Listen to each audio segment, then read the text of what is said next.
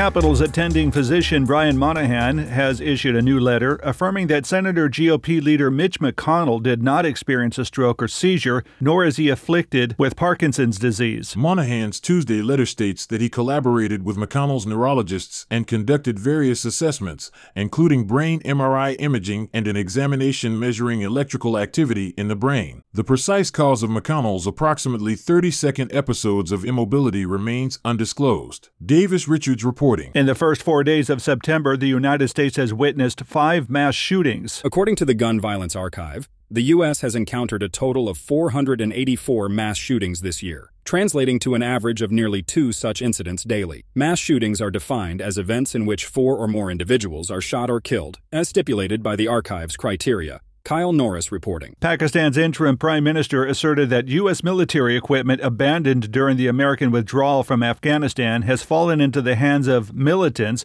including Pakistani Taliban. Prime Minister Anwar al Haq Kakar disclosed that this equipment, ranging from night vision goggles to firearms, has introduced a novel challenge for Islamabad, augmenting the combat capabilities of the Pakistani Taliban. Harry Michaels reporting. Clashes erupted in a migrant district within Sweden's third largest city following an incident where an anti Muslim protester ignited a copy of the Quran. In the early hours of Monday, a predominantly young crowd set fire to tires and debris, while some individuals hurled electric scooters, bicycles, and barriers in Malmö's Rosengård neighborhood. Similar clashes have occurred in this area in the past. Numerous banners at the scene condemned the Quran burning. Clara Hudson reporting. This is the latest news headlines.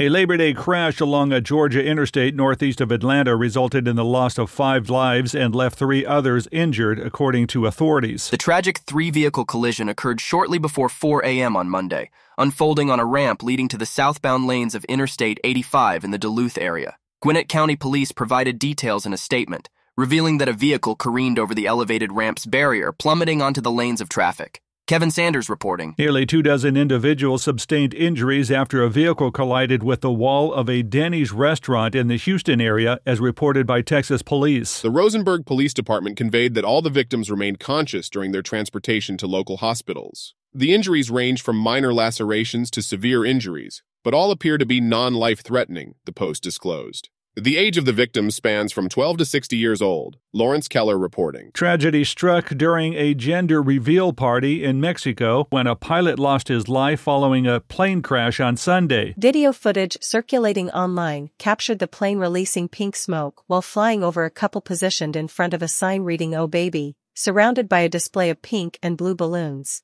The recording chillingly depicts the moment the plane's left wing seemingly detached from the fuselage as it moved away from the gathering of people below. The pilot succumbed to his injuries in the hospital after the crash. Haley White reporting. Four astronauts completed their return journey after residing at the International Space Station for a six month duration. As they prepared to leave the space station, they shared their yearning for comforting hot showers, steaming cups of coffee, and the rejuvenating embrace of ocean air, cravings they had harbored since their arrival in March. Their homecoming faced a one day delay due to adverse weather conditions at the designated splashdown locations. Michael Wallace reporting. And that's the latest news headlines. I'm Allen Edwards.